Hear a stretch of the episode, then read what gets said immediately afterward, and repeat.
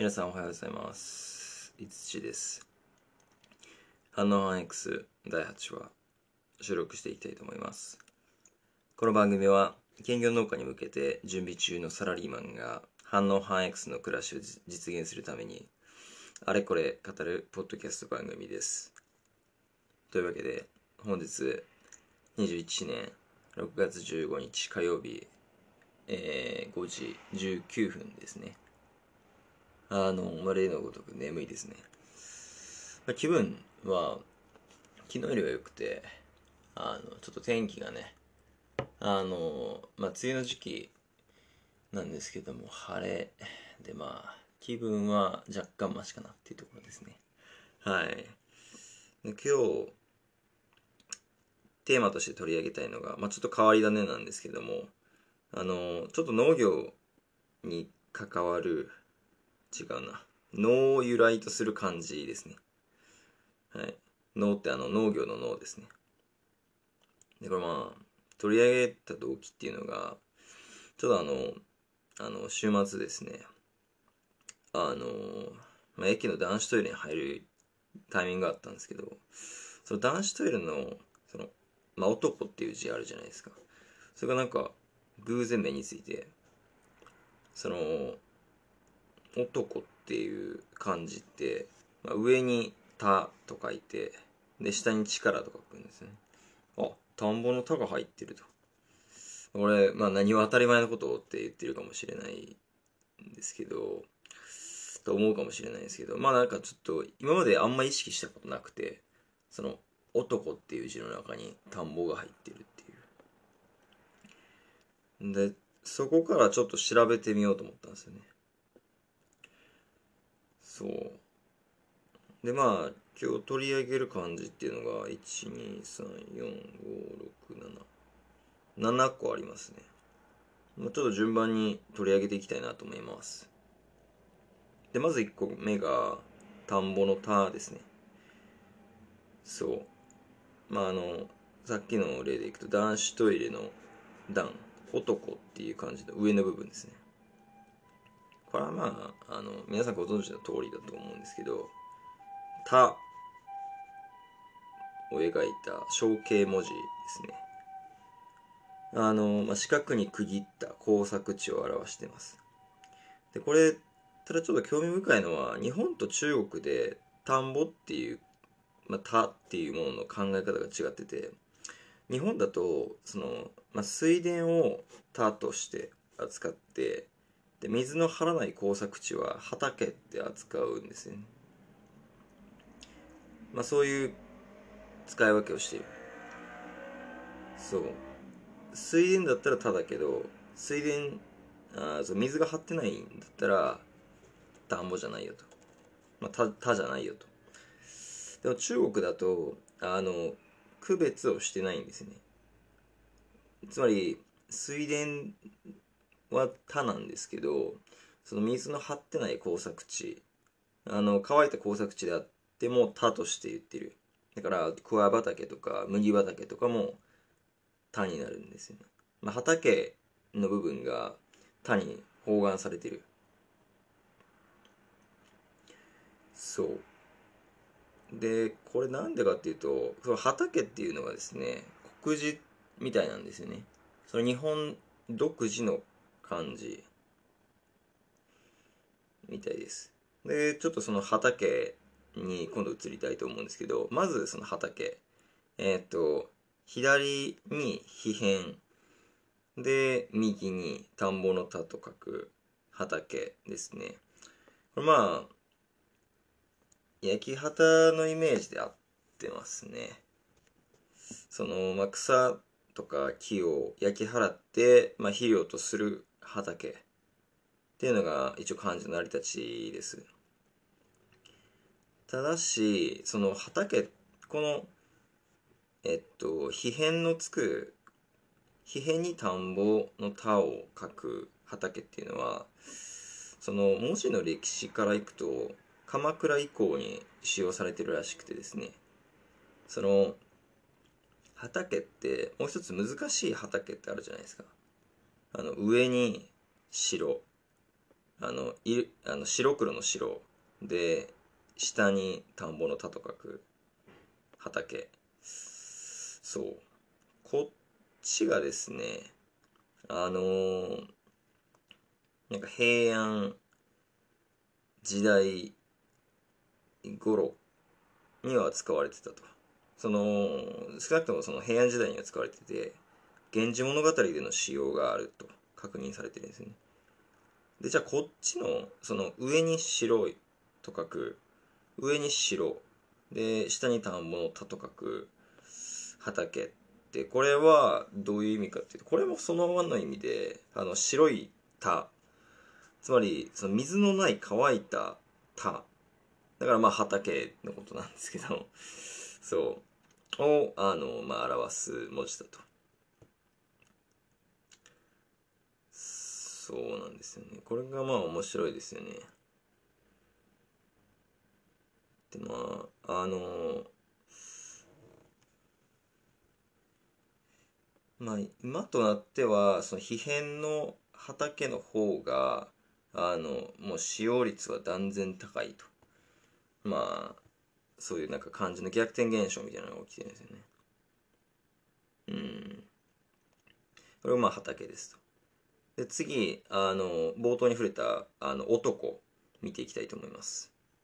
で男、あの上に田、下に力で、まあ男と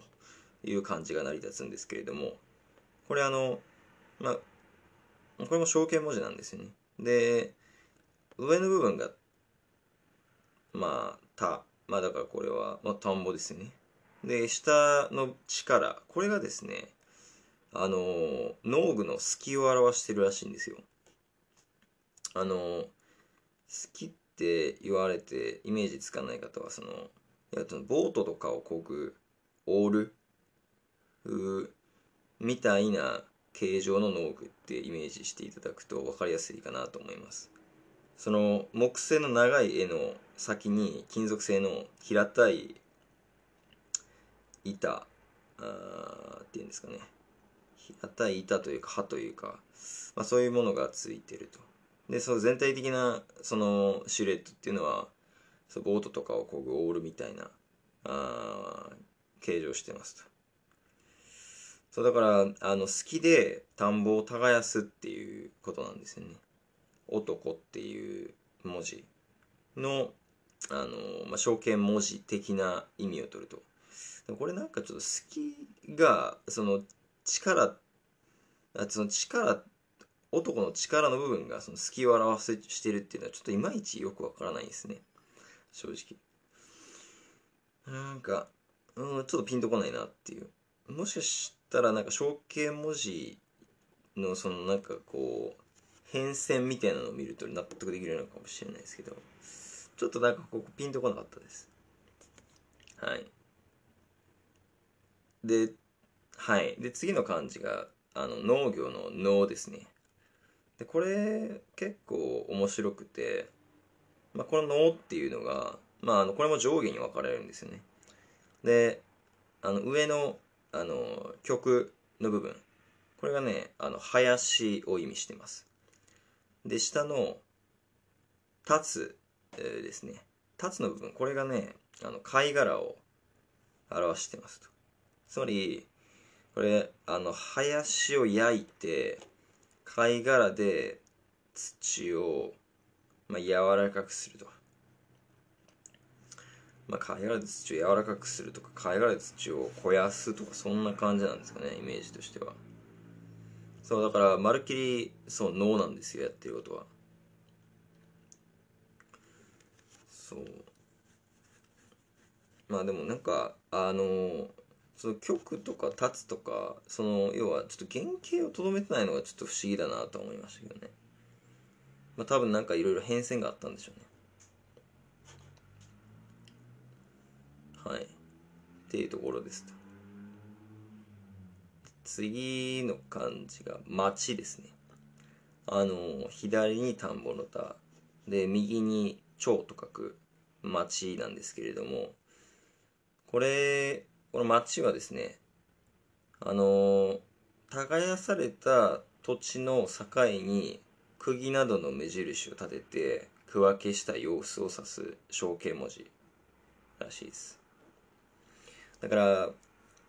えー、っとで、で分解して説明すると、まあ、町のその田んぼの田の部分ですね、左側の田んぼの田の部分っていうのが区画された耕地を表してます。で右側の町の部分っていうのはこれ横から見た釘らしいんですよ。めちゃくちゃ納得感ありますねこれ。そうだから組み合わせると耕作地の境に、まあ、釘のように打ち込まれた他と他の間の細い道、えー、みたいな、その要はちょっとこれがね解釈があれなんですよね。何パターンかできるんですけど、まあその釘で目印つけて区分けしてるっていう解釈もできるし、あのその田んぼっていうもののその耕作地と耕作地の境目に、えー、あるあぜ道をそのちょっと釘に例えて書いてるっていうふうにも読めるし、まあそこはなんか何パターンか解釈できる余地はあるんですけど、ただまあイメージその田んぼがあのこう連なってるような様子のイメージですね。でちょっと不思議に思うのが、そのじゃああの街路樹とかその街って読める町の漢字あるじゃないですか。これなんて行構えのつく、そうあの町の方ですね。でこっちはですね、あまあちょっと横道にそれるんですけど、こっちはあの、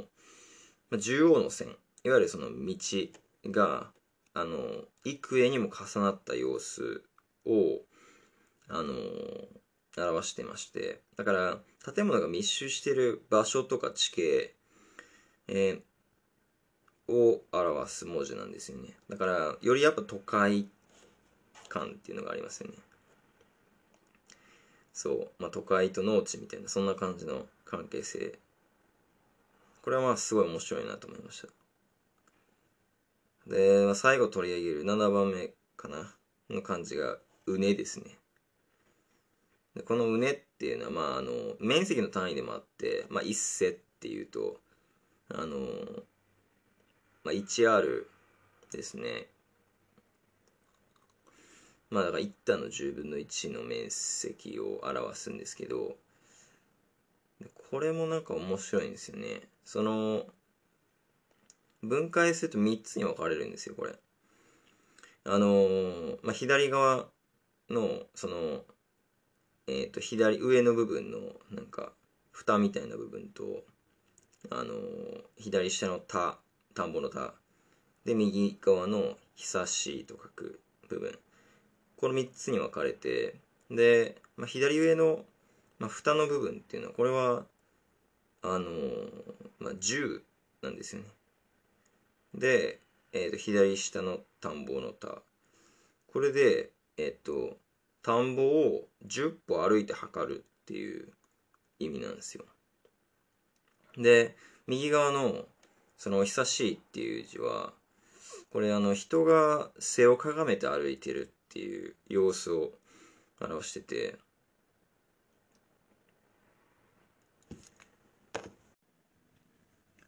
だから農夫がじゅっぽ歩いてじゅっぽ平方の